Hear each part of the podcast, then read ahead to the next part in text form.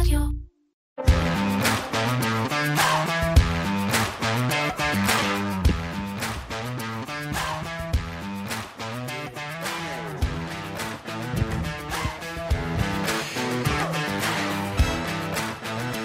תנסו להתרכז רגע, לקחת אוויר, להתנתק מכל מה שקורה מסביב ולענות על שאלה פשוטה. מה יהיה בעוד שנה? האם המחאה תימשך? האם יגיעו להסכמות? האם הכסף יחזור להייטק? האם בנק ישראל יצליח לרסן את האינפלציה? בכמה עוד תעלה הריבית? והאם נראה פגיעה בצמיחה של המשק? כל כך הרבה שאלות וכל כך קצת ודאות. אבל אנחנו לקראת פסח, וכמו לא מעט פעמים קודמות בפודקאסט שלנו, אה, כאשר חג המצות מתקרב, אנחנו מרגישים צורך לשאול שאלות, קושיות, ולנסות להעריך לאן אנחנו הולכים מכאן, ונדמה שהשנה יהיה הרבה יותר קשה אה, מבדרך כלל. אז אה, אה, שלום וברוכים הבאים לפרק נוסף של פודקאסט מנועי הכסף של כלכליסט, עם הכלכלן והאסטרטג הראשי של פסגות אורי גרינפלד. אהלן אורי. אהלן שי. אה, רכשת כבר אה, אה, מצות? בוודאי, השאלה. יפה, כל הכבוד. חכה למצה עם השוקולד של הבוקר. נכון, אה, טעים מאוד. Uh, אתה יודע מה, נתחיל לדבר באמת, יש, uh, בחרנו ארבע, uh, ארבעה נושאים uh, מרכזיים שנשאל בהמשך, אבל uh, שאין לנו תשובה, בוא נגיד ככה, אין לנו באמת מושג. לך בטח יש... Uh, כמו קושיות אמיתיות, כן, uh, אה, רק לא. שואלים, יהודים כן. טובים רק שואלים. לגמרי, אבל בוא נתחיל מ... Uh, שתי שאלות שהגיעו אלינו uh, לקבוצת פייסבוק שלנו, מנועי כסף מדברים כלכלה. תמשיכו לשאול אותנו שאלות, יש המון המון שאלות מעניינות וגם הצעות שאתם שולחים לנו גם באישי וגם בפוסט בקבוצה, ובחרנו שתי שאלות. הראשונה מטל שטיינברג, הוא כותב לנו: שלום אורי וישה, יש לי שאלה. הוא, הוא שואל אותנו, רק ניתן תקציר, דיברנו הרי בפרק שעבר או לפני שני פרקים על קרדיט סוויס, אני כבר מרוב אירועים לא זוכר, ודיברת שם על ה-סי די אס, שזה סוג של תעודת ביטוח נסחרת, קרדיט דיפולט סוואפ, נכון? בדיוק. אז הוא שואל על ה-סי די אס, שהוא אומר, הוא שואל, מעניין אותי במקרה של, כמו של קרדיט סוויס, שבנק ש, שהגיע לחדלות פירעון, או קרס, או כמעט קרס, ובסוף רכשו אותו, מי שרכש את ה-סי די אס, הוא שואל, האם הוא מקבל, האם הוא קיבל את החוב המובטח? כלומר, האם התעודת ביטוח הזו אכן שילמה לו פיצוי על הנפילה של הבנק? אוקיי, אז בוא נזכיר קודם מה זה סי די אס ממש בקצרה. הרעיון של Credit Default Swap זה בעצם איזשהו הסכם, איזשהו חוזה מול גוף פיננסי שאני עושה. כשאני משלם פרמיה מסוימת, איזשהו סכום שנתי, ותמורת זה אני מקבל ביטוח שאם החברה מגיעה לחדלות פירעון, אני בעצם... מקבל את ערך האג"ח שיש לי של החברה, ערך החוב שיש לי של החברה בחזרה. זאת אומרת, זה בעצם מכשיר שמגן עליך כמחזיק אג"ח. כשאנחנו מסתכלים על קרדיט סוויס, האמת שזה מקרה מאוד מאוד מיוחד, והאמת שעד היום לא כל כך ברור מה קרה ומה יקרה שם, ואם זה בכלל יכול להיות שכל מה שיקרה שם ילך לבית משפט, כי זה לא היה תהליך רגיל של פשיטת רגל של חברה. ואני אסביר, קרדיט באה הממשלה, ובעצם החליטה שהיא, אפשר להגיד, מלאימה ומוכרת את הבנק, למרות שבעצם הכסף לא עבר אליה. היא בעצם הייתה ברוקרית בין יו בי אס למחזיקי המניות של קרדיט סוויס, ובעצם ארגנה את מחירת הבנק. מי קבע את המחיר? בגדול, הממשלה. זאת אומרת, אתה יודע, לא הייתי בדיון, אבל uh, בסוף המחיר היה שישים אחוז מתחת למחיר של המניה יום לפני. Uh, זה המחיר שנסגרה העסקה. Uh, היה קצת מסע ומתן, פרסמו בהתחלה ששני מיליארד, אחרי זה שניים וחצי, שלושה מיליארד, בסוף זה נסגר באמת אה, במחיר מאוד מאוד מאוד נמוך, וכנראה שהממשלה בעצם יצרה סוג של תנאי שאו שהעסקה הזאת קורית היום, או שהיא לא תקרה בכלל, ואז המניה שלכם שווה אפס. אה, ומה שהם עוד עשו, הם מחקו את החוב, אה, זה נקרא חוב קוקו, ופה אנחנו עוד פעם, עולם החוב הוא עולם מאוד מאוד מורכב, אבל בגדול אם אני צריך לתאר תהליך אה, חדלות פירעון של חברה, ואגב אני לא משפטן אז אני מקווה שאני מדייק, אם אני קצת מפספס אז אני מבקש שלא ייחסו עליי, אה, חברה פשטה רגל, אם זה בנק קודם כל הפקדונות מהכסף שנשאר בחברה, אתה יודע, נגיד מוכרים את הבניינים, מוכרים את כל הנכסים שיש, אם זה חברה תעשייתית אז מוכרים את המכונות וכן הלאה, הכסף הראשון מגיע במקרה של בנק לבעלי הפקדונות, אחרי זה עובדים, ספקים, אחרי זה מחזיקי האג"ח בדרגה הראשונה. יש דרגות נשייה, מי הראשון שמקבל את הכסף? זה כמו מפל כזה. אז מי שמחזיק את האגרות חוב מקבל כמה שאפשר, עד למקסימום שזה בעצם ערך האג"ח. אם היה מספיק כסף אחרי זה, יש בעצם גם, האמת שיש גם כמה שכבות לאג"ח, יש כמה רמות נשייה באג"ח, אחרי זה באמת יש מכשיר שנקרא אה, קוקו, שזה בעצם סוג של חוב שהוא המיר למניות בינתן שקרה איזשהו טריגר מסוים. וזה מכשיר שבדרך כלל יש אותו בבנקים, כמעט לרוב רק בבנקים. הוא, הוא, הוא שכיר? הוא שכיר לגמרי, יש גם למשל בבנקים בישראל, גם הנפיקו קוקו. זה בעצם דרך לגייס כסף. למשל בישראל, הקוקוים זה בעצם אג"ח שנותן לך ריבית אה, קבועה, ובמידה וקורה איזשהו טריגר, בארץ למשל זה אם אלימות ההון של הבנק מגיעה לפחות, אני חושב, משש, או שהמפקח על הבנקים מודיע שהקוקו מופעל. זאת אומרת, יש טריגר או שהרגולטור יחליט, או שאיזשהו יחס אה, של המאזן של הבנק קורה. זאת אומרת, אם הבנק ממש ממש בצרות, האג"ח שלך הופך אוטומטית למניות. מן הסתם, עם המצב הנורא הזה קרה, המניות לא שוות הרבה.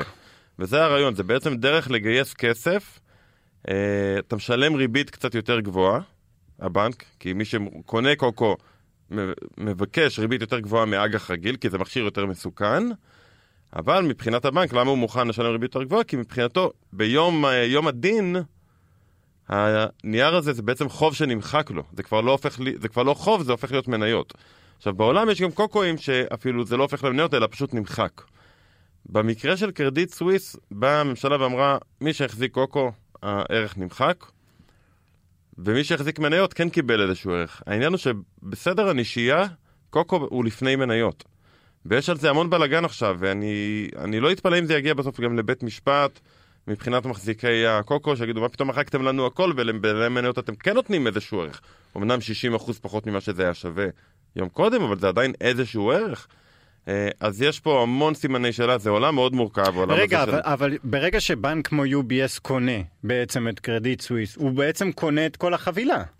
אם יו בי אס כולל החוב, היו כולל הכל. סתם באים ואומרים, אנחנו רוצים לקנות קרדיט סוויס, הם בקרדיט היו נכנסים למשא ומתן, ובמשא ומתן כזה הם יכולים להגיד למשל, אוקיי, אנחנו מוכנים לקנות במחיר מאוד מאוד נמוך, אתם שומרים את החוב הזה, ואז הייתה נשארת חברה שנקראת קרדיט סוויס שלב ב', והיא רק הייתה אחראית להחזיר את החוב לאט לאט. והפעילות עצמה, יש המון סוגים של עסקאות, מה עושים עם חוב קיים. במקרה הזה, זה לא מה שהיה, במקרה הזה הממשלה החליטה שחוב הקוקו נמחק. בעסקה רגילה, אתה יודע, הקונה לא יכול להגיד, טוב, את החוב הזה אני לא מחזיר, כי אז הקונה הוא, הוא פושט רגל. כן. הוא לא יכול סתם ככה לא להחזיר חוב. ופה זה מה שקרה, וזה יצר המון רעש, ועד עכשיו הרעש הזה קיים, ולא ברור בעצם לאן הדברים ילכו. אני מניח שאנחנו נשמע על זה עוד. אני לא, אבל זה לא מפעיל את ה-סי די אס, כי ה-סי די אס הוא על האגרות חוב הרגילות. סי די אס זה בעצם ביטוח על אגרות החוב, ואגרות החוב לא הגיעו למצב של חדלות פירעון. ל-יו בי אס קנו בעצם את החוב הרגיל של קרדיט סוויס, ולכן ה-סי די אס לא הופעל. אוקיי, אה, עוד שאלה שמגיעה מארי. אה, הוא כותב לנו אה, דבר ראשון שהוא אה, האזין לכל הפרקים שלנו מההתחלה, אנחנו אה, מודים, זה, זה, לא, זה לא מעט פרקים. אה, הוא, הוא, הוא מתייחס אה, גם, זה נושא שדיברנו עליו לא מעט פה, לקורלציה לקשר ההדוק שהיה בין הדולר לבין המדדים בארצות הברית. ומה שארי כותב, הוא שואל אותנו,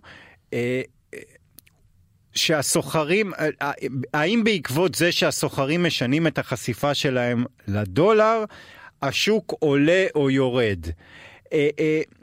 בגדול, ואז הוא אומר, אך היום יש שיח מאוד חזק על שער השקל בגלל הרפורמה והמצב בארץ. הרי השווקים בארצות הברית לא מתייחסים למצב בארץ. האם נראה מצב שהשווקים בארצות הברית יעלו וכך גם שער הדולר? אתה יודע מה? שנייה, אני אתן לך להסביר קודם את, ה- את הקורלציה שהייתה ואיך ולמה היא, היא התנתקה. אבל דבר ראשון, בוא נעשה, בוא, בוא נלך לשורה התחתונה. יש מצב שהשווקים בארצות הברית יעלו וכך גם הדולר. תמיד יש מצב, אין חוקיות, זה לא שאם השווקים עולים אז השקל מתחזק או הדולר מתחזק, זה היופי בשוק ההון, אין... במיוחד בשערי חליפין. כן. כי יש קשרים, אנחנו יכולים להסביר קשר מסוים, אבל עוד כשמסתכלים על שער חליפין בעיקר, זה נכון כמובן גם למניות ולגרות חוב, יש בכל רגע נתון... המון כוחות שפועלים על המחיר, כי הרי בסוף זה מחיר של נייר שנסחר בבורסה, אז בן אדם אחד חושב שזה מה שיגרום למחיר לעלות, בן אדם שני חושב שהמחיר צריך לעלות בכלל בגלל סיבה אחרת, ובן אדם שלישי חושב שהמחיר צריך לרדת בגלל סיבה שלישית. כשמסתכלים על שער חליפין, אז עוד לפני שנכנסים לכל הספקולציות והערכות, יש לנו יצוא, יש לנו יבוא, יש לנו תנועות של כסף, העברות, חובות בחול, חובות בארץ, שכל פעם זה המורות של מתח, יש לנו גידורים, גידורים יכולים להיות של גופים מוסדיים, גידורים יכולים להיות של חברות יצואניות, שבעצם מפחדות אה, לקבל אה, פתאום אה, התחזקות של השקל, אז הן מגדרות את השער חליפין, כי הן צריכות לשלם משכורות חודש הבא. יש לנו אה, מעבר של השקעות של ישראלים לחול, או מעבר של השקעות של זרים לארץ. יש לנו כמובן ספקולציות, כמו מה קורה פה עם הרפורמה, או בצד השני... או בנק ישראל. או רעידת אדמה, או בנק ישראל, או הרבה דברים. אה, יש לנו את פער הריביות כמובן. יש המון גורמים שמשפיעים בכל רגע נתון. זאת אומרת, תחשבו על כאילו איזשהו אה, אה, שער חליפין, שבכל רגע נתון מקבל דחיפות גם למעלה וגם למטה, מכמה וכמה וכמה סיבות. אז כשאנחנו אומרים, זה גרם לשער חליפין לעלות, אנחנו כל הזמן מנתחים את זה במובן של, בהינתן שכל השאר לאותה שנייה לא השפיע. כן. אבל זה לא נכון. זה גם יכול להיות נכון לארבע שעות, ואחרי זה לא. זה יכול להיות אפילו לתקופה של כמה חודשים, כמו שראינו בשנים, בשנתיים האחרונות, שיש גורם אחד שהוא מאוד דומיננטי. כי כל שאר הגורמים היו כזה, או שהם היו אה, לא מאוד משפיעים, שלא היה בהם שינוי גדול, או שיכול להיות שאפילו היה שינוי, ושני גורמים פעלו בכיוונים הפוכים, וביטלו אחד השני, גם זה קורה לפעמים. ואז גורם שלישי, הוא היה גורם הכי הכי, משמעותי, ופתאום אתה רואה קורלציה מאוד גבוהה. אז כל מה שאנחנו אומרים, זה תמיד עם המשפט הכי מפורסם בכלכלה, והכי מסוכן בכלכלה, בהינתן שכל השאר קבוע, מה שלעולם לא קורה. היה על זה דיון, אגב, השבוע התארחתי בכנס, היה מהמם, דיברנו על המון דברים של קשורים, בכלל על כלכלה ועל הרעיון של ניתוח כלכלי, והיה בחור מהאקדמיה, ובעצם הוא הסביר מאוד יפה את העניין שיש את המדע הכלכלה, מה שאנחנו יודעים באוניברסיטה, כן. ויש את הכלכלה שאנחנו חיים בה, אלה שני דברים שונים לגמרי. כן. התיאוריה הכלכלית והמציאות, לא רק כי התיאוריה והמציאות לא נפגשים, זה דבר אחר לגמרי, זה ההבדל בין אקונומיקס, שזה מה שאתה לומד באוניברסיטה, זה בעצם המודלים הכלכליים ואיך דברים משפיעים אחד על השני, לבין the economy, שזה כל השחקנים וכל מה שקורה, ששם בעצם זה כבר ממש לא מדע. יש הרבה הרבה הרבה גורמים שהם פסיכולוגיים וסנטימנטים, ואי אפשר להתייחס לזה כמדע. אז, אז דבר על שער חליפין, תמיד לזכור שגם אם אתה בטוח שאתה יודע דבר אחד מסוים, לא בטוח שזה מה שיגרום לדולר להיות איפה שאתה חושב. ויותר מזה, אם כולם חושבים ביום מסוים שהדולר... עזוב, בוא נלך על היורו דולר. כולם חושבים שהיורו יתחזק והדולר יחלש. יש סיכוי שרק בגלל שכולם חושבים שהדולר, שהיורו יתחזק, זה יקרה בדיוק הפוך. כי זה משחק סכום אפס. שאם כולם חושבים את זה, זה בכלל כבר היה אמור לקרות. נכון. ואז, אם כולם כבר, אז הגיע הזמן לעשות את השינוי לצד השני. כן. אין, אי אפשר לחזות.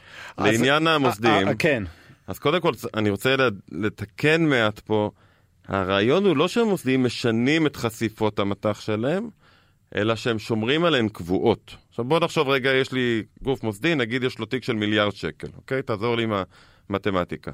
מתוך המיליארד שקל, חמישים אחוז במניות, אז זה חמש מאות מיליון, נכון? כן. מתוך ה-חמש מאות מיליון, חצי בארצות הברית, אז יש לנו בעצם תיק של מאתיים וחמישים אלף מיליון שקל. מאתיים וחמישים מיליון שקל שמושקע בארצות הברית, ואז בעצם אה, הגוף הזה בא ואומר, אני רוצה שהחשיפה שלי למתח תהיה עשרים אחוז מהתיק. זאת אומרת שעל חמישה אחוז, על חמישה מיליון שקלים, הוא חמישים מיליון שקלים, הוא צריך לעשות הגנות מתח.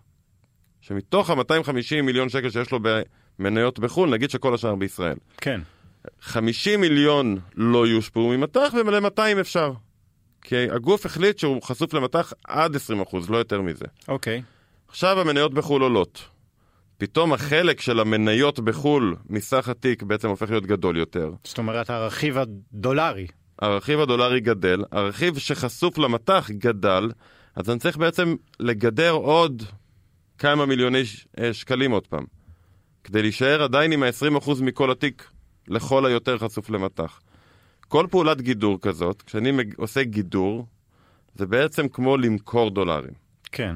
ולכן כשהשוק בחול עולה, והמוסדים עושים את זה כמעט באופן אוטומטי, יום-יום, בעצם יש אה, ביקורת יומית, זו הייתה החלטה על החשיפה, ההחלטה היא אגב של ועדת ההשקעות של אותו הגוף, אה, זו הייתה החלטה על החשיפה, קרה מה שקרה בשוק, אני צריך להתאים את המבנה של התיק להחלטת הוועדת אה, השקעות, ואז כשהשוק בחול עולה, מה שזה גורם, זה גורם לזה שמוסדיים בעצם עושים עוד גידורים, ואז הדולר יורד, או השקל מתחזק.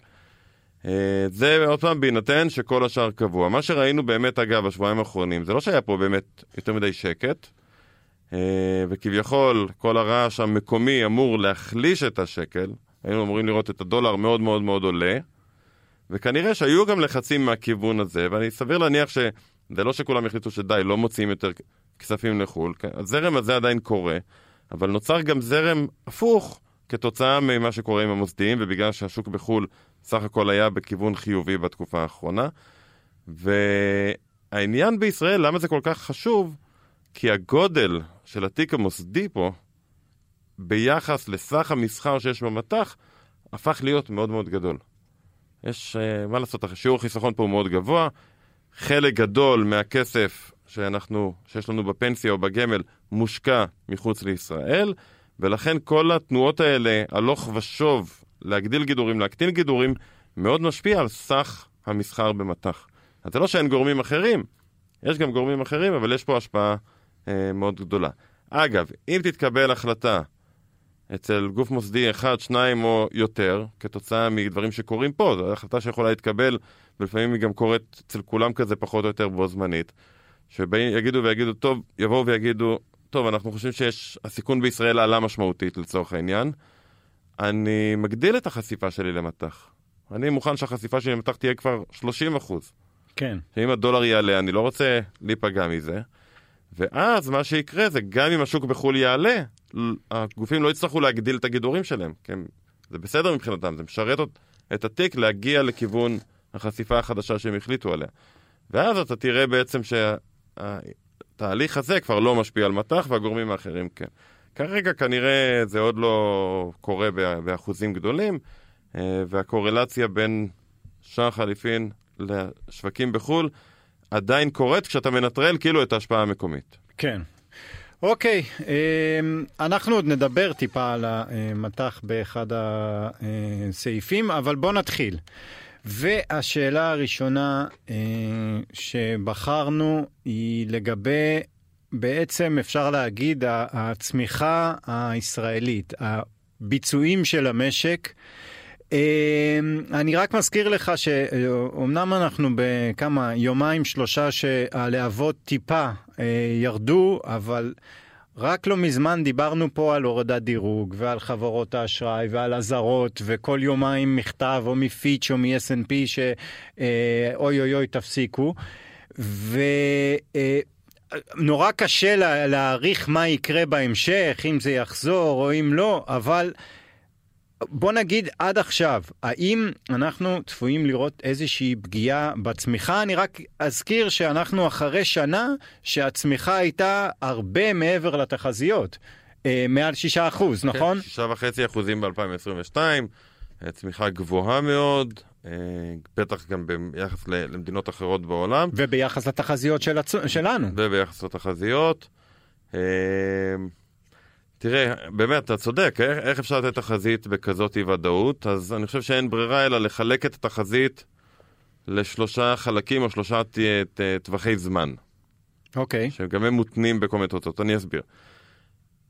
בהינתן שהמצב, אם נסתכל על המצב הנוכחי, שם רגע את נושא הרפורמה בצד, אלא רק את ההשפעות שהיו עד כה. אוקיי. אוקיי? אני חושב שמה שהיה עד כה, סביר להניח שהייתה קצת השפעה שלילית, סביר להניח, אולי בגלל המצב רוח הכללי, אנשים אה, פחות יצאו לסרט, או אה, חברות מחול, או משקיעים מחול, ככה אמרו, טוב, כרגע אנחנו לא בטוחים שאנחנו מחפשים חברות ישראליות מעניינות, אנחנו רוצים לראות רגע מה קורה, אה, אבל צריך לזכור, א', זה חלק עדיין מאוד קטן במהלך השנה, מה שהיה עד עכשיו, בטח שאני מסתכל על הצרכן הפרטי, אני לא חושב שההשפעה בדברים הגדולים הייתה. זאת אומרת, אני לא חושב שאנשים החליטו, טוב, אני לא אקנה רכב עכשיו, תכננתי לקנות רכב. אני כרגע שם את העניין הזה בצד, בגלל המחאות ברחובות, והחשש שלי לאן הדברים הולכים. זה כן, כנראה משפיע בשוליים, אבל לא השפעה מאוד גדולה. מה שכן, בלי קשר לרפורמה, אלפיים עשרים ושלוש אנחנו נראה אתה במשק. אנחנו נראה אתה במשק מהכיוון של הצרכן הפרטי שהשכר הריאלי שלו נשחק בגלל האינפלציה, הריבית עלתה זה מקשה על משקי הבית, הריבית עלתה זה מקשה על חברות שעלות המימון שלהם גדלה משמעותית, זה לא הזמן להגיד יאללה אני לוקח הלוואה ובונה קו יצור חדש, כן. או מחליף, רח... מחליף ציר רכבים. אז זה משפיע כמובן, וכמובן מהצד של הייצוא צריך לזכור שהשנה, ש... אם אתה מסתכל על ענף הטכנולוגיה, אז מן הסתם אנחנו ממשיכים לראות את הרוחות החזיתיות שם, וההייטק הוא חלק גדול מהייצוא, והייצוא הוא חלק גדול מהתוצר. ולכן, ב-אלפיים עשרים ושלוש, נכון להיום, אם הייתי שם עכשיו קו ואומר, אוקיי, נגיד שמפה והלאה, אין, אין רפורמה, לא הולך לשום מקום, מה שהיה היה, מפה בוא נשכח מזה, אוקיי. אז אנחנו כנראה נגיע לצמיחה של סביבה שתיים עד שתיים וחצי אחוזים, אני חושב, ב-אלפיים עשרים ושלוש, שזה, שזה לא, שזה שזה לא מיתון. כמו שציפינו, ציפינו לפני הבלגן. קצת פחות. קצת, עוד פעם, כן יש כנראה השפעה שולית. כן. אז, אז קצרתי בתחזית, אני חושב, טיפה, אבל זה עדיין לא מיתון. אפילו במונחים לנפש, האוכלוסייה הישראלית גדלה בשני אחוזים פחות, אז זה לא מיתון, זה עדיין צמיחה שזה מצב חיובי, ארצות הברית למשל בבירור הולכת למיתון, אירופה בבירור הולכת למיתון, זה סך הכל טוב. שלב ב', נגיד שלא תהיה רפורמה משפטית ב... במצ... בדרך שרוצים אותה כרגע הממשלה, נגיד שבסוף מגיעים למתווה ויש פשרות ומגיעים לאיזושהי רפורמה, שהיא הרבה, היא, היא לא מייצרת את התהליך אה, שנדבר עליו בשלב השלישי, אה, שכולם חוששים ממנו. Okay. או לא כולם, שחלק חוששים okay. ממנו. עדיין אי הוודאות, ככל שהיא נמשכת, ככל שהתהליך הזה יימשך, ויהיה עוד דיון ועוד דיון, ואז יתפוצץ ויחזרו למחאות מהצד הזה ומחאות מהצד הזה, וחקיקה כזאת וחקיקה כזאת, ואז עוד פעם בואו ניכנס. ככל שהתהליך הזה נמשך, ההשפעות הקטנות שדיברתי עליהן קודם הן מונחות ומצטברות. זאת אומרת, כן יש עליו, במיוחד שאתה מדבר על צריכה פרטית, הרי אם מאות אלפי אנשים הולכים להפגנה ביום שבת, אז הם באותו יום שבת קונים פחות כשהם קנו בשבת רגילה, נכון? נכון. אז זה שהם לא במקרה היו אמורים ללכת לקניון ולקנות ג'ינס חדש, אז הם יקנו את הג'ינס ביום ראשון. אבל אם רגיל, משפחה רגילה בכל יום שבת ללכת לסרט, ועכשיו כמה שבועות טובים לא הולכים לסרטים, זה לא שכשיגמרו המחאות אני אלך לארבעה סרטים ביום. כן. זאת אומרת, יש דברים שלא חוזרים. מעבר לסנטימנט והמצב רוח וחוסר השקט שיש בכל החברה, מכל הצדדים, אנחנו בתקופה שבה באמת המצב רוח הוא לא איי-איי-איי, אז ככל שזה נמשך, ההשפעות הן גדלות ומצטברות. ולכן גם אם בסוף הכל יהיה בסדר, יש דברים שלא יחזרו, ואני לא מדבר, אגב, לא הכנסתי לפה, וצריך להכניס את העניין של חברות טכנולוגיה. חדשות שמקימות את המטה שלהם עוד פעם בארצות הברית, מה שהפעם היה נהוג, כבר בעשר שנים האחרונות רוב החברות הוקמו בישראל, מה שאומר שכשאתה עושה אקזיט, אז הכסף הוא בארץ, משלמים מיסים. היום רוב החברות החדשות עושות מה שהיו נהוג לעשות פעם. אני מקים את המטה בארצות הברית, בדלוור, ומתחת חברת בת שהיא יושבת פה. אבל אז כשיש אקזיט, האקזיט הוא בחברת אם. כן. הכסף הוא בארצות הברית, אנחנו לא נראה שקל מזה במיסים. אז כן יש השפעות, וככל שזה נמשך, ההשפעות האלה יכולו לגדול, שלא לדבר על עובדים מיומנים שלאט לאט, אתה יודע, גם אם אין הגירה המונית, לאט לאט אנשים אה, אה, עוזבים. שלב שלישי זה שלב שבו הרפורמה, אה, הרפורמה עוברת כמו שהממשלה כרגע רוצה שהיא תעבור. במצב כזה סביר להניח שהפגיעה הכלכלית היא תהיה אפילו קשה מאוד. אני חושב שאנחנו מדברים פה על מיתון עמוק, אם ורק בגלל תעשיית ההייטק שכנראה חלק גדול ממנה יצא מישראל. אנחנו רואים גם את ה-road show שעושים פלן בי ועוד ועוד כל מיני חברות שבודקות את האפשרויות באירופה. אבל זה לא, זה לא התרחיש הסביר. אני מסכים. לכן אמרתי, אי אפשר לקחת את זה כתרחיש, כן. זה התרחיש וזה מה שיקרה. כן. אם נגיע לשם, ברור שתהיה השפעה כלכלית עמוקה. אני חושב שאין היום כן. כלכלן שלא, שיגיד שאם זה יקרה אז אנחנו לא נראה פגיעה, אבל עוד פעם, זה לא תרחיש כרגע מהסבירות הכי גבוהה, וגם אם זה יקרה זה תהליך שיש לו עוד לפחות שנה, שנתיים, אני חושב, זה לא קורה כל כך מהר. אז בסוף שאני מסתכל על אלפיים עשרים ושלוש, אנחנו היום מה? מתחילים את אפריל אוטוטו? כן, סיום רבעון ראשון. רבעון אחד מאחורינו, יש שלושה רבעונים קדימה, צמיחה של שתיים עד שתיים וחצי אחוז זה סביר, ככל שאי השקט החברתי ימשיך, זה יכול לרדת ולקזז עוד כמה עשיריות אחוז מהצמיחה, נדבר להשנה, יש. ואז אולי נגיע גם לאיזשהו מיתון במונחים של צמיחה לנפש, אבל לא, לא כזה נורא, לפחות בינתיים. יש חלק אחד שאני כן רוצה להוסיף, שבהינתן כל התרחישים האלה, שפירטת קודם, יש עולם, והעולם... הוא, הוא מתחיל, במיוחד החברות הטכנולוגיות מתחילות להתאושש, ואנחנו יודעים שיש פה הרבה חברות לאו דווקא חדשות ולאו דווקא שצריכות לגייס כסף שמאוד מושפעות. אתה יודע, רק הסתכלתי אתמול, ממש אתמול, באופן רשמי נסדק עלה ביותר מ-עשרים אחוז מהשפל, זאת אומרת מהירידות של אז עשרים אחוז. בקושי דיברנו על זה, בקושי שמנו לב לזה, ותראה את שוק הטכנולוגיה. נכון. אין משהו שיעצור את הטכנולוגיה, בגדול, בעולם. בלונגרן זה ברור. ואגב, שאמרתי... וזה רוח גבית לתעשייה ולכל המשק הישראלי. לגמרי. כשדיברתי על הפגיעה בייצוא, אם אתה מסתכל על ייצוא השירותים של ישראל, שזה הרוב המוחלט, זה כמעט זה הייטק, ייצוא השירותים של ישראל, תשים את על גרף, מה קרה לייצוא השירותים של ישראל, תשים מאחורי הגרף הזה את הגרף של הנסדק, כן. רק תזיז אותו חצי שנה אחורה, אתה תראה אחד על אחד. אחד על אחד, כן. מה שקורה היום בנסדק, יקרה בייצוא של ישראל בעוד חצי שנה. אז ברבעונים הקרובים, רבעון שתיים שלוש, עוד נרגיש את הירידות שעוד היו בנסדק, שעוד מתגלגלות לחברות, הן טיפה מצמצמות, ואולי ממשיכות לפטר, אבל התהליך הזה קרוב לסיומו לגמרי, ולקראת סוף שנה נראה כנראה מחדש, עוד פעם, בהינתן שעד אז... העולם ימשיך להסתובב, כן. אנחנו נראה מחדש... שהמדינה תמשיך להסתובב. גם העולם לא במוטב איי-איי-איי. נכון. נראה מחדש האצה בכל ענף הטכנולוגיה בעולם, וגם בישראל, וזה כמובן יתמוך בצמיחה.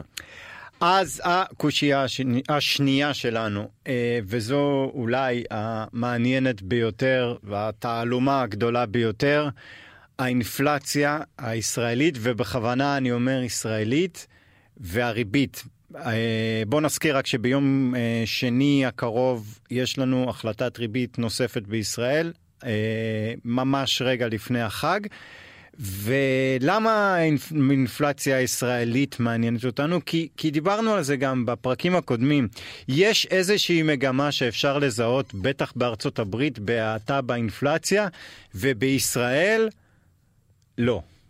כן, כי ישראל האינפלציה מלכתחילה הושפעה בעיקר מה... מהאינפלציה, מהסטיקי אינפלשן, מהאינפלציה הקשיחה הזאת שהיא עקשנית, ופחות מכל הגורמים החיצוניים של אנרגיה. עוד פעם, זה היה לזכותנו כשהאינפלציה בכל העולם עלתה, היא עלתה פה פחות, עכשיו, כשהיא יורדת, לוקח יותר זמן. במדד האחרון, במדד פברואר, ראינו פעם ראשונה ירידה בשיעור האינפלציה השנתי, בהסתכלות אחורה. האם זה מגמה? על נתון אחד אף פעם אסור להגיד, התחילה מגמה, כי פתאום תורא שבנתון הבא זה אולי חזרה יעלה. כן. אני חושב שכן אנחנו מתחילים לראות האטה באינפלציה, מהסיבה הפשוטה שהזמן עובר. ולפני שנה, בפברואר, במרץ, באפריל, ראינו עליות מחירים מאוד חדות בהמון מקומות, ואז ככל שעובר, כל חודש שעובר, והמדד, תמיד אנחנו מודדים את נגיד מרץ עשרים ושלוש לעומת מרץ עשרים ושתיים, אז כל חודש שעובר, העליות האלה יוצאות מהמדידה. כל חודש, העליות החדות של עשרים ושתיים יצאו מהמדידה. זאת אומרת שגם אם לא נעשה יותר מדי דברים, זה בדיוק, האינפלציה בדיוק. תעט. כדי שהאינפלציה תישאר איפה שהיא. כן. אני תמיד נותן דוגמה, אני חושב שאנשים מצליחים אה, להתחבר לזה יותר. אה, מי שקונה בסופר, המחירים, הגלת סופר שהיית רגיל לקנות שבוע אחרי שבוע, המחירים עלו משמעותית. אה, אני חושב שהתחושה היא, שאני מדבר עם אנשים, אז אומרים לי, בין עשרה ל-עשרים אחוז, כל ההורים. התייקרה כן. העגלה שלי בסופר. כדי שהאינפלציה תישאר איפה שהיא, אפילו לא תעלה, רק שתישאר איפה שהיא, המחירים צריכים לעלות גם בשנה הבאה בעוד עשרים אחוז. כן. זה פחות סביר כבר. בתחושה, כן, כמובן. כן, זה פחות סביר. ולכן אנחנו רואים את האינפלציה יורדת, אנחנו לא רואים אותה יורדת מהסיבות שבנק ישראל רוצה לראות שזה האטה בשוק העבודה, ופחות לחצים על השכר, ואז פחות לחצים על אינפלציה. זאת אומרת, עוד לא מרגישים את ההשפעה של העלאות הריבית. זה יקרה, זה יקרה בעיקר לקראת סוף שנה, וזה יקרה יותר לאט מאשר במקומות אחרים בעולם, כי שוק הנדלן פה, שאנחנו נדבר עליו אחרי הפסקה, הוא יותר קשיח, ולא כל כך מהר מחירים, בטח מחירי סחירות יורדים פה, שזה מה שנמדד במדד המחירים לצרכן, וזה קורה יותר לאט, כי גם שוק העבודה פה קצת יותר קשיח מבחינת השכר, ולכן אני חושב שביום שני בנק ישראל יעלה את הריבית, השאלה היחידה אם ברבע או בחצי, הקונצנזוס היום בשוק הוא רבע אחוז שתהיה עלה, שזה כאילו פעם ראשונה שבנק ישראל מלא רק ברבע, אחרי כמה עלות של חצי. מאז שהריבית אי שם בפברואר שנה שעברה הייתה אפס נקודה אחת אחוזים. מי זוכר? זה כאילו לא מזמן. כן. תראה איזה מהר הריבית אותה. שנה, בדיוק שנה, שנים עשר חודשים. כן. אז ביום שני נגיע לריבית של או ארבע נקודה חמש אחוזים, או אפילו ארבע נקודה שלוש אחוזים. אוקיי. סימן שאלה. עכשיו אנחנו על ארבע אחוזים ו-ארבע נקודה ארבע אחוזים. כן. ואז כנראה אולי אפילו תהיה עוד עלה אחת, אז בסוף, וזהו, ואז זה יסתיים. ש... בסוף נסיים עם ריבית של או ארבע נקודה שבעים וחמש או חמישה אחוזים, בנק ישראל יעצור, כי כן מתחילים להרגיש את הירידה של האינפלציה, הוא ייתן לזה זמן, הוא יחכה לסוף שנה, הוא יחכה לראות את השוק, הוא גם מבין שהדברים האלה לוקח להם זמן, ואם נתחיל, וסביר להניח שזה יקרה, להרגיש את ההשפעה של הריבית על הפעילות במשק, וכל מה שדיברנו על ההאטה, של הצרכן, של העסקים, מה שיבוא לידי ביטוי גם בעלייה מסוימת באבטלה, אז ב-אלפיים עשרים וארבע ירגיש בנוח גם להתחיל להוריד את הריבית. אז, אז, אז אפשר לצפות שבה, בוא נגיד, פתחנו את התוכנית בשנה קדימה, אז אפשר לצפות שבשנה קדימה הריבית תהיה או איפה שהיא נמצאת היום, או אפילו נמוכה יותר, בהנחה והיא תעלה עוד כן, פעם, פעמיים. וההנחה הזאת היא אפילו בלי משבר. כן. ברור שאם יהיה פתאום איזשהו משבר, אז אה, זה יכול להיות אפילו אה, יותר נמוך. אוקיי, טוב, אנחנו אה, נצא להפסקה, ומיד אחרי זה אה, נדבר על עוד שני נושאים מאוד מעניינים. These are the words we hear from my granddaddy. Come, these are the words we hear from my granddaddy. Him say nothing in this world like when a man know him free. Free from the lock, I miss free from the key. Free like a butterfly, free like a bee. These are the words we hear from my granddaddy. Said it's nice to be free, nice to be free. Free from the lock, I miss free from the key. Don't be afraid of your free. 'Cause I'm free to do what I want any old time.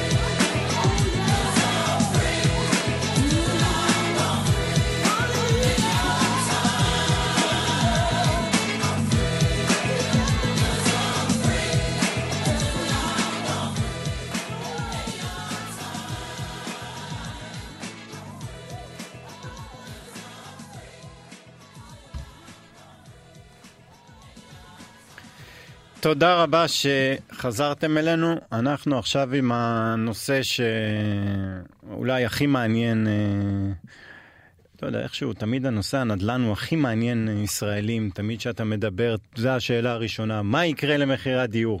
אז בוא נתחיל ממה, מהעובדות. יש כרגע, אה, עוד לא רואים ירידה במחירים, לפחות לא ברשמי, בנתונים הרשמיים, אבל בהתחלות בנייה ובעסקאות חד משמעית יש אפילו קיפאון.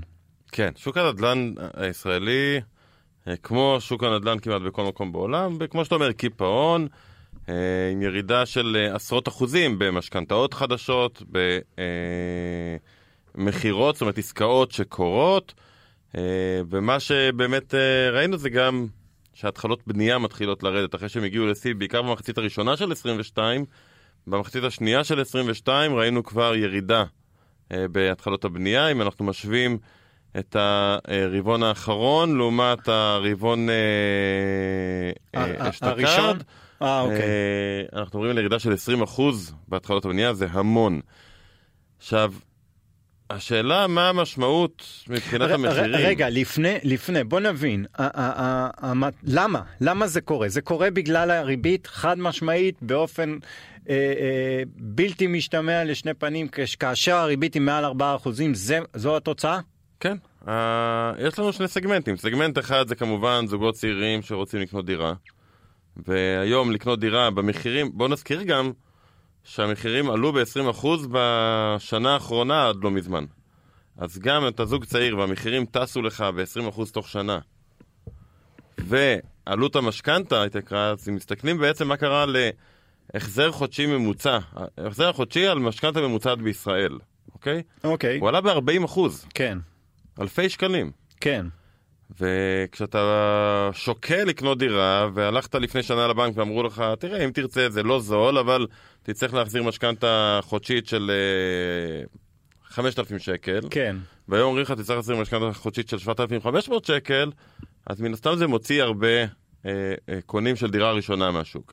מה שעוד קרה זה שפעם ראשונה, החודשים האחרונים זה פעם ראשונה מזה הרבה הרבה שנים, שהעלות הממוצעת, אוקיי, אני מדבר רק על ממוצעים כמובן, העלות על ההחזר החודשי של משכנתה ממוצעת הפך להיות יותר גבוה משכר הדירה הממוצע במשק.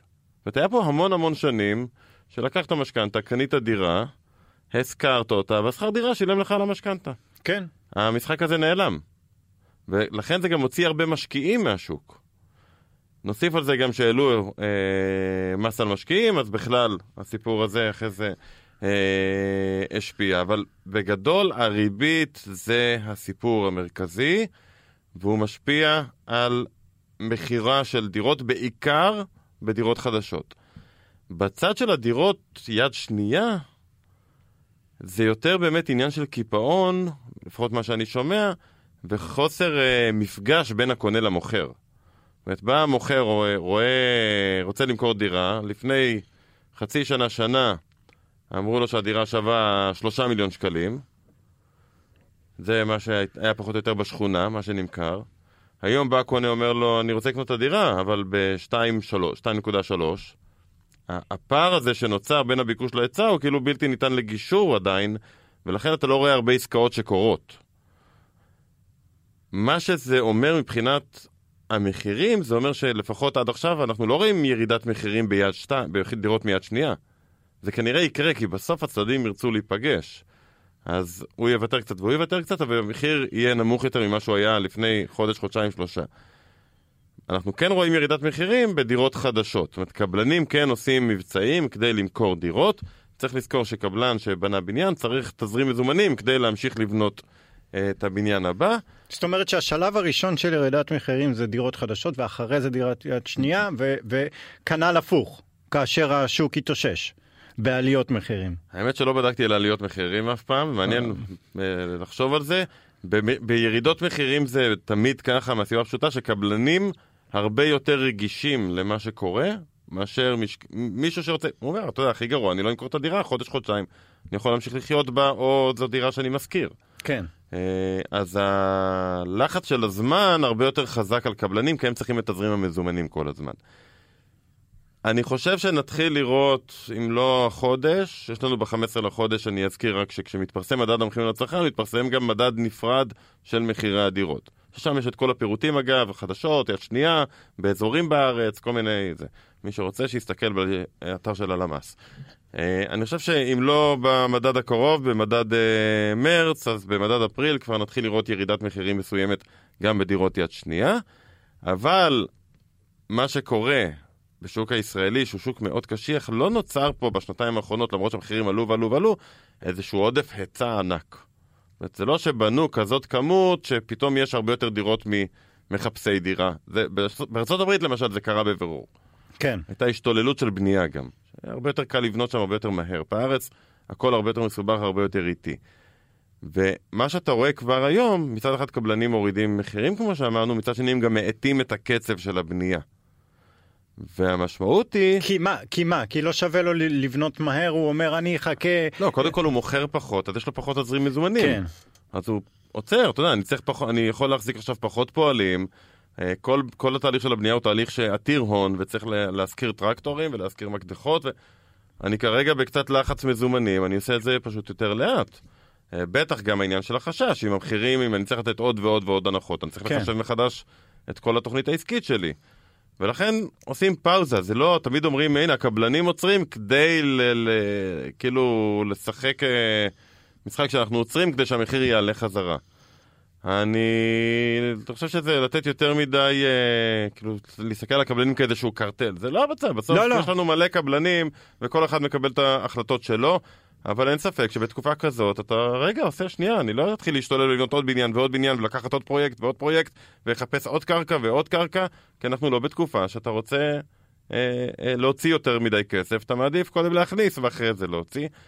העניין הוא שבגלל שהשוק שלנו הוא לא שוק שיש בו עודף היצע, אלא להפך, כנראה אנחנו עדיין בכלל בעודף ביקוש, הירידה שאנחנו רואים עכשיו בהתחלות הבנייה, בהנחה שהיא תימשך עוד רבעון שניים שלושה, תגרום לזה שגם אם המחירים ירדו, כמו שאמרתי, ואני חושב שאנחנו נראה איזושהי ירידת מחירים, בסך הכל, בדירות, כולל היד שנייה.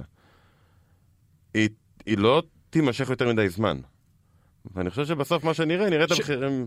ש... לא, אני אומר, אולי זה טוב, אולי זה טוב. אתה יודע, בכל זאת אנחנו מדברים פה, כולם... אתה לא רוצה שמחירי הנדלן ירדו בעשרות אחוזים, כאילו, אם אתה מסתכל מהזווית האישית, אולי... כן, אבל אתה יודע, יש פה חברות שמעסיקות הרבה אנשים, שבסופו של דבר אנחנו לא צריכים פה שוק שמגיע לחברות בחדלות פירעון. צעזוע אנחנו בטח לא רוצים, וחדלויות פירעון אנחנו בטח לא רוצים, אבל כן, אני חושב ש... אתה יודע, ה-wishful thinking זה שכן תהיה ירידת מחירים, שהיא תהיה בשליטה, ושהדברים יתאימו לערך הכלכלי שלהם. כן. ברור לנו שהמחירים עלו ב-אלפיים עשרים ושתיים ב-עשרים אחוז, הם גם חרגו בהרבה מהערך הכלכלי בוודאי. שלהם, והם גבוהים מדי והם צריכים לרדת. בוודאי. אה, עכשיו, אני חושב שנראה את המחירים עולים ב... הייתי אומר בין שישה לשמונה אחוזים, אם אני צריך לזרוק מספר, למרות שאני לא אוהב לעשות את זה. אה, זה שישה שמונה אחוזים עוד פעם. שנתי. מכאילו מהשיא, שהשיא הוא עשרים אחוז למעלה מהם, איפה שזה היה ב-אלפיים עשרים ואחת. אה, ואז אנחנו נחזור לעליית מחירים, לא של עשרים אחוז בשנה. מה שקרה פה אחרי הקורונה היה חריג, אבל עליית מחירים של שניים, שלושה, ארבעה אחוזים בשנה זה מצב כן. נורמלי בשוק הנדל"ן הישראלי, ולכן פשוט בגלל הסיפור של הסגירה של צד ההיצע, אם הממשלה רוצה לראות את המחירים יורדים באמת, אותם לא כי זה הזוע, לאורך זמן ירידה, או לפחות שהמחירים יעלו בקצב הרבה יותר איטי מעלייה של השכר, כדי שלאט לאט כוח הקנייה יחזור. בוא, בוא נזכור גם, אתה יודע, אני עושה תמיד חישוב פשוט. הצמיחה הממוצעת בישראל היא סביב שלושה אחוזים. אוקיי. זה אומר שהשכר הממוצע, כל עניין של ממוצעים, צריך לעלות באזור של בין שלושה לארבעה אחוזים בשנה. כן. כי גם יש התייעלות כל הזמן, כן. אז אתה שווה עוד ועוד, והמשק מתייעל. וזה אומר בעצם אה, שאם מחירי הדיור יעלו בקצב של שני אחוזים בשנה, למשך הרבה הרבה זמן, כוח הקנייה של הצרכן יחזור. זה בעצם המשמעות. השכר יעלה יותר מהר מהמחירים, מצבים משתפר, בטח אם הריבית תרד קצת חזרה. העניין הוא שכדי לעשות את זה, אתה צריך לייצר היצע קבוע של שישים שבעים אלף יחידות דיור חדשות בשנה. זה לא קרה כמעט אף פעם חוץ, למעט סוף עשרים ואחת, כן. תחילת עשרים ושתיים, שזה היה, זה היה בגלל שיצאנו מהקורונה. כל מה שלא נבנה בזמן הקורונה, כי היינו בסגרים, נבנה בזמן הזה. זה לא כי באמת החליטו, יאללה, שיפרנו את המצב. כל ממשלות ישראל בשנים, ב-עשרים שנה האחרונות, לא ידעו איך להגדיל את ההיצע בשוק הנדל"ן. זה דבר מאוד מורכב מבחינה פוליטית, ולהגיד שזה ישתפר, אתה יודע, זה ממש wishful thinking. אני, אני שמתי לב שכל דיון על נדל"ן בסופו של דבר מגיע לשורה התחתונה, וזה לא בונים מספיק. כן, זה, זה, זה, זה, זה הסיפור. אגב, זה ממש נורא פשוט. והבעיה בכתיבה הזאת נורא פשוטה, הפתרון שלה הוא נורא נורא מורכב. תראה, מהרגע שרשות מקרקעי ישראל באה ואומרת, חבר'ה, הנה, בוא נפתח מפה, אני רוצה לבנות פה שכונה. עד הרגע שטרקטור, לא שיש דירה, עד הרגע שטרקטור עולה על הקרקע ומתחיל לבנות באמת משהו, עוברים איזה אחת עשרה שתים עשרה שנה. כן, כן. עכשיו לך תתכנן ככה. בדיוק. טוב, אין לנו הרבה זמן, אבל יש לנו, כן, עוד קושייה אחת לשנה. אז התשובה היא לא. אולי. אולי, אל תתחייב. וזה הצועת חסר של הבורסה שלנו, וזה עובדה שיש צועת חסר לבורסה שלנו מתחילת השנה, והשאלה היא, האם הדבר הזה ייפסק? האם נחזור להיות חלק מהעולם? כך רק טיפה נתונים. תל אביב מתחילת השנה במינוס שלוש, היום בדיוק מסתיים רבעון, טיפה מעל שלושה אחוזים. תל אביב זה שלושים וחמש, תל אביב מאה עשרים וחמש איבד ארבע נקודה שבע אחוזים.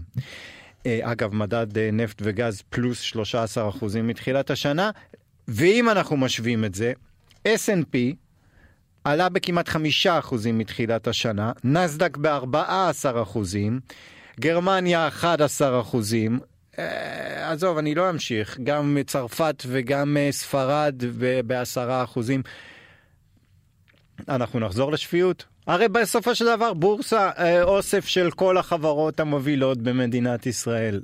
לא בדיוק. כי למשל סקטור הטכנולוגיה לא נמצא בבורסה הישראלית. נכון. ולכן הקשר בין הכלכלה הישראלית לבורסה הישראלית הוא לא מאוד חזק.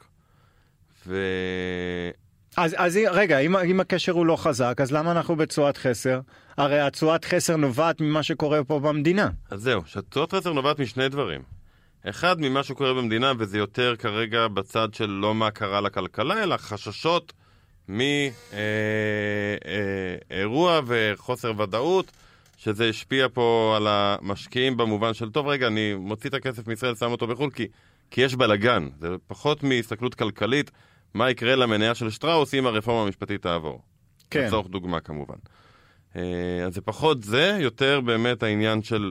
כרגע אני מעדיף לא להיות פה, והשאר חליפין. אם הבלגן הזה נמשך, רק הבלגן, בלי רפורמה או לא רפורמה, רק החוסר ודאות, אני רוצה להיות חשוף יותר לדולר. וראינו תנועה הרי של משקיעים, בעיקר משקיעים פרטיים, מקרנות uh, של תל אביב מאה עשרים וחמש לקרנות של אס אנד פי חמש מאות. זה אחד, אבל זה לא כל הסיפור. תראה, שנה שעברה, הבורסה הישראלית הקטה את רוב המדדים בעולם.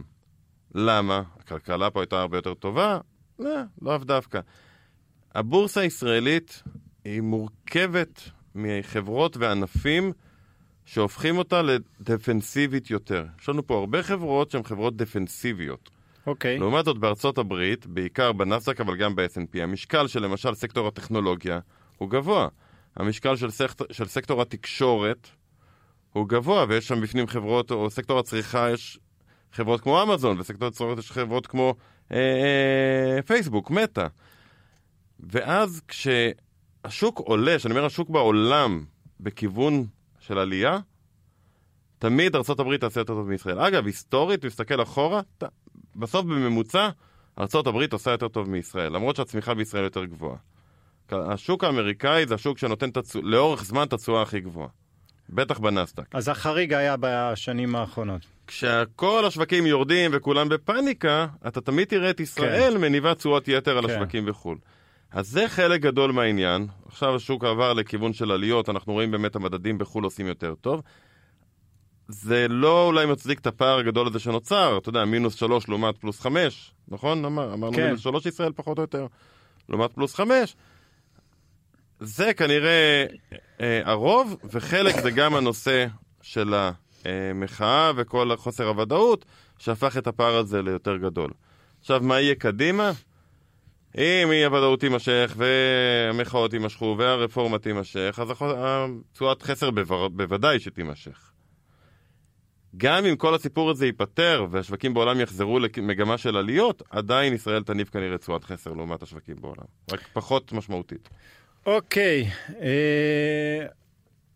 עד כאן החלק היום, הפרק היום. אנחנו שבוע הבא... שבוע הבא אין לנו מסחר. כן. בישראל, רביעי חמישי זה פסח, שישי... זה יום שישי הטוב, נכון? יום שישי אין מסחר בוול סטריט, ויום שני יש ריבית בישראל. כן, ולא נשאר לנו זמן לדבר המוטרף, אבל היה כזה שבוע מוטרף שנשאיר את זה בלי. הכל לא היה מוטרף השבוע. חג שמח, נשתמע בעוד שבועיים. אמת ליחסים פתוחים מאז אותו יום ברכבת צפון אני לא מוצא שלווה בתמונות הקטנות על הלוח שלי תמונה אחת